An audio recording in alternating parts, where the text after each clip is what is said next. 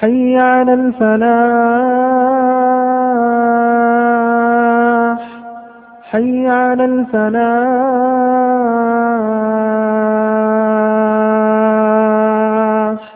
الله أكبر الله أكبر. لا إله إلا الله.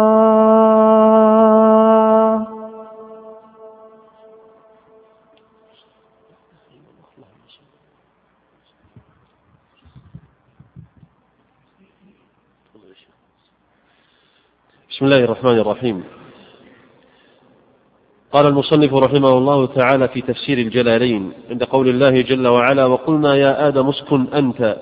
تأكيد للضمير المستتر ليعطف عليه وزوجك حواء بالمد وكان خلقها من ضلعه الأيسر. الجنة وكلا منها أكلا. رغدا واسعا لا حجر فيه. حيث شئتما ولا تقربا هذه الشجرة. بالأكل منها وهي وهي الحنطة أو الكرم أو غيرهما فتكونا فتصيرا من الظالمين العاصين. فأزلهما الشيطان إبليس أذهبهما وفي قراءة فأزالهما نحاهما عنها أي الجنة بأن قال لهما هل أدلكما على شجرة الخلد؟ وقاسمهما بالله أنه لهما لمن الناصحين فأكلا منها. فأخرجهما مما كان فيه من النعيم وقلنا اهبطوا إلى الأرض أي أنتما بما, بما اشتملتما عليه من ذريتكما بعضكم بعض الذرية لبعض عدو من ظلم بعضهم بعضا ولكم في الأرض مستقر موضع قرار ومتاع ما تتمتعون به من نباتها إلى حين وقت انقضاء آجالكم. فتلقى آدم من ربه كلمات ألهمه. الحمد لله رب العالمين وصلى الله وسلم على نبينا محمد وآله وأصحابه أجمعين. هذا في ذكر الله جل ذكره لما كان من آدم وزوجه من أكلهما من الشجرة وما نهى الله جل وعلا آدم عنه من ذلك حتى زل عن أمر ربه بإغواء الشيطان وتزيينه. وهذا من حكمة الله سبحانه وتعالى فيما صار من آدم وهو معتبر لذريته من بعده. ولذلكم بين الله جل وعلا عداوة الشيطان لبني آدم وأنه هو الذي أضل آدم الأول وهو أبو البشر أضله بهذا الإغواء. وهذه الجنة التي كان فيها آدم وزوجه هي جنة السماء على الصحيح وهذا هو المشهور في كلام الأئمة رحمهم الله خلافا لبعض المتكلمين من المعتزلة وغيرهم أنها جنة في الأرض فهذا قول طائفة من المعتزلة وأهل الكلام وقال به بعض أهل التفسير والفقه قال به بعض أهل التفسير والفقه ولكن الصحيح وهو ظاهر مذهب المتقدمين من الأئمة أن هذه الجنة هي جنة في السماء أو هي جنة السماء وليست جنة في الأرض في الهند أو نحوها. نعم. فتلقى آدم من ربه كلمات ألهمه إياها وفي قراءة بنصب آدم ورفع كلمات أي جاءه وهي ربنا ظلمنا أنفسنا الآية فدعا بها فتاب عليه قبل توبته إنه هو التواب. على عباده الرحيم بهم. قلنا, قلنا اهبطوا منها من الجنة. جميعا كرره ليعطف عليه. فإما فيه إدغام نون إن الشرطية وفيما الزائدة. فيه إدغام نون إن الشرطية فيما الزائدة. يأتينكم مني هدى كتاب ورسول فمن تبع هداي فآمن بي وعمل بطاعتي فلا خوف عليهم ولا هم يحزنون في الآخرة بأن يدخلوا الجنة. والذين كفروا وكذبوا بآياتنا كتبنا أولئك أصحاب النار هم فيها خالدون. نعم مع أن آدم عليه السلام كان على التوحيد كما هو معروف ونزل هو وزوجه وإن عصى ربه بهذه المعصية لكنها ليست من أصول الإثم فإنه كان على الإيمان وكان على توحيد الله سبحانه وتعالى. وحصل بعد ذلك معصية ابني آدم بقتل أحدهم الآخر فإنه لما جاءه الولد عصى أبناؤه ربهم بقتل أحدهم الآخر وعصى أحدهما ربه بقتله لأخيه. قال الله تعالى واتل عليهم نبأ ابن آدم بالحق إذ قرب قربانا فتقبل من أحدهما ولم يتقبل من الآخر قال لا أقتلنك. إلى آخر السياق. قال الله تعالى فبعث الله غرابا يبحث في الأرض ليريه كيف يواري سوءة أخيه. فهذا حصل من ابني آدم وقتل أحدهما الآخر حتى قال النبي صلى الله عليه وسلم كما في الصحيح من حديث عبد الله بن مسعود رضي الله تعالى عنه لا تقتل نفس ظلما إلا كان على ابن آدم الأول كفل من دمها لأنه كان أول من سن القتل. فهذا يعلم به أن أول قتل حصل في بني آدم من المسلم لأخيه المسلم هو كان ما صار من ابني آدم فلما قتل أحدهم الآخر وكان هذا قتلا ظلما قال النبي عليه الصلاة والسلام لا تقتل نفس ظلما إلا كان على ابن آدم الأول كفل من دمها لأنه كان أول من سن القتل. وما حصل من آدم وولده فوق ذلك بل بقوا على الإيمان وبقوا على التوحيد حتى حدث الشرك في قوم نوح حتى حدث الشرك في قوم نوح عليه الصلاة والسلام. فبعث الله نوحا بعث الله نوحا عبدا رسولا وهو عبد الله ورسوله وهو أول الرسل إلى الأرض يعني نوح عليه الصلاة والسلام. كما جاء في الصحيح في حديث الشفاعة من حديث أبي هريرة وغيره أن الناس يأتون نوحا يوم القيامة بعد آدم فيقولون لنوح أنت أول الرسل إلى الأرض وسماك الله عبدا شكورا. فنوح هو أول الرسل. وحدث الشرك في قوم نوح ثم صار الرسل تترى كما قال الله جل وعلا ثم أرسلنا رسلنا تترى نعم. والذين كفروا وكذبوا بآياتنا أي كتبنا أولئك أصحاب النار هم فيها خالدون ماكثون أبدا لا يفنون ولا يخرجون. يا بني, يا بني إسرائيل أولاد يعقوب اذكروا نعمتي التي أنعمت عليكم أي على آبائكم من الإنجاء من فرعون وفلق البحر وتضليل, وتضليل الغمام وغير ذلك بأن تشكروها بطاعتي. وأوفوا بعهدي الذي عهدته إليكم من الإيمان بمحمد صلى الله عليه وسلم.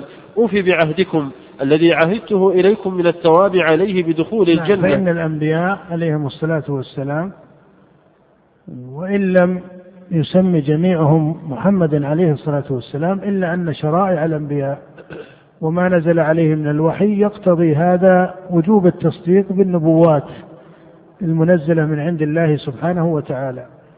وهذا عام لجميع الأنبياء. ولهذا تصديق كل نبي يخلف نبيا آخر إنما هو من تصديق النبي السابق. فإن بني إسرائيل كما قال النبي صلى الله عليه وسلم كما في الصحيح من حديث أبي هريرة كانت بنو إسرائيل تسوسهم الأنبياء. كلما هلك نبي خلفه نبي. وإنه لا نبي بعدي. فاتباعهم للنبي التالي لمن سبقه هو أثر من طاعتهم للنبي الأول لأن من أصول دين الأنبياء جميعا هو وجوب الاتباع لما أمر الله باتباعه. وأنت تعلم أن الله أمر باتباع الأنبياء والمرسلين عليهم الصلاة والسلام. ويقع الدعوة لاتباع النبي عليه الصلاة والسلام والبشارة به في نبوة عيسى عليه الصلاة والسلام. فإنه في الإنجيل بشر بمحمد عليه الصلاة والسلام. ونزل عليه في الإنجيل بشارة بمحمد عليه الصلاة والسلام. ولهذا كان من دعوته عليه الصلاة والسلام أنه مبين للحق والهدى وأنه مبشر بالنبي الأمي محمد عليه الصلاة والسلام. نعم. وإياي ترهبون خافوني في ترك الوفاء به دون غيري.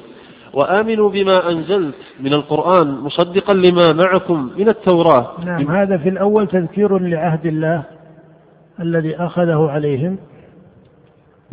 وبعد ذلك يبين سبحانه وتعالى أن تصديقهم بهذا ليس هو بمحض الأمر فحسب وهو الوفاء بالعهد بل هو بمحض أو بل هو بمقتضى الأمر وبمقتضى النظر أيضا فإن هذا الذي جاء به محمد عليه الصلاة والسلام ليس منافيا للحق الذي جاء به عيسى وجاء به موسى بل هو مصدق لما بعث به الرسل جميعا. وأنت تعلم أنه بمقتضى النظر والعقل أن الحق يصدق بعضه بعضا. ولهذا قال الله تعالى مبينا لهم ما هم عليه من المعرفة بأصول أنبيائهم وأصول كتبهم بين سبحانه أن هذا المنزل موافق لأصول الأنبياء وأنه مصدق لما معهم. نعم. وآمنوا بما أنزلت من القرآن مصدقا لما معكم أي ليس معارضا له فإن الحجة قد ترد عندهم لو كان معارضا له لكنه موافق له مثنيا على الرسل. وأنت ترى في كتاب الله في القرآن الثناء على رسل الله أجمعين. ومن سمى الله منهم كموسى وعيسى وإبراهيم ونوحا وغيرهم ترى هذا الثناء على هؤلاء الأنبياء. فتجد في القرآن الثناء على إبراهيم الثناء على نوح الثناء على موسى الثناء على عيسى والثناء على كتبهم. أثنى الله على الإنجيل وما فيه من النور والحكمة والهدى وكذلك التوراة المنزلة على رسول الله عليه الصلاة والسلام موسى وهكذا. نعم. مصدقا لما معكم من التوراة بموافقته له في التوحيد والنبوة ولا تكونوا أول كافر به من أهل الكتاب لأن خلفكم تبع لكم فإثمهم عليكم. ولا هذا ما قاله النبي عليه الصلاة والسلام لما كتب إلى هرقل كما في الصحيحين من حديث عبد الله بن عباس أن أبا سفيان أخبره من فيه إلى فيه وفيه أن النبي صلى الله عليه وسلم كتب إلى هرقل كتابه في سياق طويل. الشاهد منه فيما ذكر المصنف أن كتاب النبي جاء فيه إلى هرقل ملك الروم جاء فيه وإن توليت قال أما بعد فإني أدعوك بدعاية الإسلام. أسلم تسلم أسلم يؤتك الله أجرك مرتين. وإن توليت فإن عليك إثم الأريسيين. وإن توليت فإن عليك إثم الأريسيين. وهذا لأنه سن سنة سيئة. ولهذا كان من مقتضى فضل الله أيضا على أهل الكتاب أن من آمن منهم بالنبي صلى الله عليه وسلم فإنه يؤتى الأجر مرتين كما قال عليه الصلاة والسلام في حديث ابن عمر وأبي موسى الصحيح ثلاثة يؤتون أجرهم مرتين وذكر منهم ورجل من أهل الكتاب آمن بنبيه يعني موسى أو عيسى ثم أدرك النبي صلى الله عليه وسلم فآمن به واتبعه وصدقه فله أجران. نعم. ولا تشتروا أي تستبدلوا بآياتي التي في كتابكم من نعت محمد صلى الله عليه وسلم ثمنا قليلا عوضا يسيرا من الدنيا أي لا تكتموها خوف فوات ما تأخذونه من سلفكم من سلفتكم من سفلتكم وإياي فاتقون. نعم وهذا الإشارة إلى هذا المعنى من تعلقهم ببعض مقامات الدنيا إشارة إلى أنهم لا حجة لهم على انصرافهم عن الإيمان بنبوة محمد عليه الصلاة والسلام. لماذا؟ قال لأنه مقتضى العهد والميثاق على بني إسرائيل أن يؤمنوا بالنبي صلى الله عليه وسلم. بل قال الله جل وعلا في كتابه وإذا أخذ الله ميثاق النبيين وهذا يبين لك أن الأنبياء يصدق بعضهم بعضا. قال الله تعالى وإذ أخذ الله ميثاق النبيين لما آتيتكم من كتاب وحكمة ثم جاءكم رسول مصدق لما معكم لتؤمنن به ولتنصرنه. قال أأقررتم وأخذتم على ذلكم إصري؟ قالوا أقررنا. قال فاشهدوا وأنا معكم من الشاهدين. وهذه الآية فيها وجهان. من أهل العلم من يقول إن هذا ميثاق أخذه الله على كل نبي في تصديق غيره. وعلى قوم هذا النبي في اتباعهم لما يجدد من الشرائع وقال الطائفة وهو مروي عن ابن عباس رضي الله عنهما إن هذا ميثاق أخذه الله على النبيين في إيمانهم بمحمد عليه الصلاة والسلام. قال ابن عباس أخذ الله الميثاق على كل نبي وقومه إذا بعث محمد صلى الله عليه وسلم أن يتبعوه. نعم.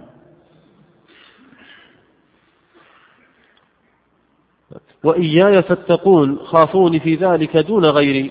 ولا تلبسوا أي تخلطوا الحق الذي أنزلت عليكم بالباطل الذي تفترونه. ولا تك وتكتموا الحق.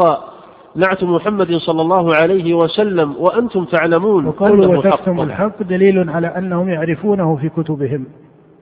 وهذا ما حصل فإن هرقل لما بلغته صفات النبي صلى الله عليه وسلم قال إن يكن قال لأبي سفيان يكن ما تقول فيه حقا فإنه نبي. لما سأل أبا سفيان عن صفاته فقال هل كان من آبائه ملك؟ وهل يغدر؟ وهل تتهمونه بالكذب؟ وما إلى ذلك من الصفات؟ قال له قال هرقل لأبي سفيان بعد ذلك إن يكن ما تقول فيه حقا فإنه نبي وقد كنت أعلم أنه خارج ولم أكن أظنه منكم. ولو كنت عنده ولو أعلم أني أخلص إليه لأحببت لقاءه. ولو كنت عنده لغسلت عن قدميه. ثم دعا فقرأ كتاب النبي صلى الله عليه وسلم إلى آخر حديث ابن عباس. المقصود أنهم يعرفونه. واليهود لما هاجر النبي إلى المدينة عرفوه أيضا وما ترددوا في معرفته. ولذلك قال الله لهم ولا ولا تلبسوا الحق بالباطل وتكتموا الحق مما يدل على معرفتهم به. قال الله تعالى الذين آتيناهم الكتاب يعرفونه كما يعرفون أبناءهم. نعم. وأقيموا الصلاة وآتوا الزكاة واركعوا مع الراكعين. يعني أن محمدا إنما أمركم معشر أهل الكتاب بأصول الرسل التي شرعوها في شرائعهم من إقام الصلاة وإيتاء الزكاة وتوحيد الله بالركوع والسجود له. نعم. أي صلوا مع المصلين محمد صلى الله عليه وسلم وأصحابه رضي الله عنهم. ونزل في علمائهم وكانوا يقولون لأقربائهم المسلمين اثبتوا على دين محمد فإنه حق. أتأمرون الناس بالبر بالإيمان بمحمد نعم أحسن الله التوفيق وصلى الله وسلم على عبده ورسوله نبينا محمد. اللهم صل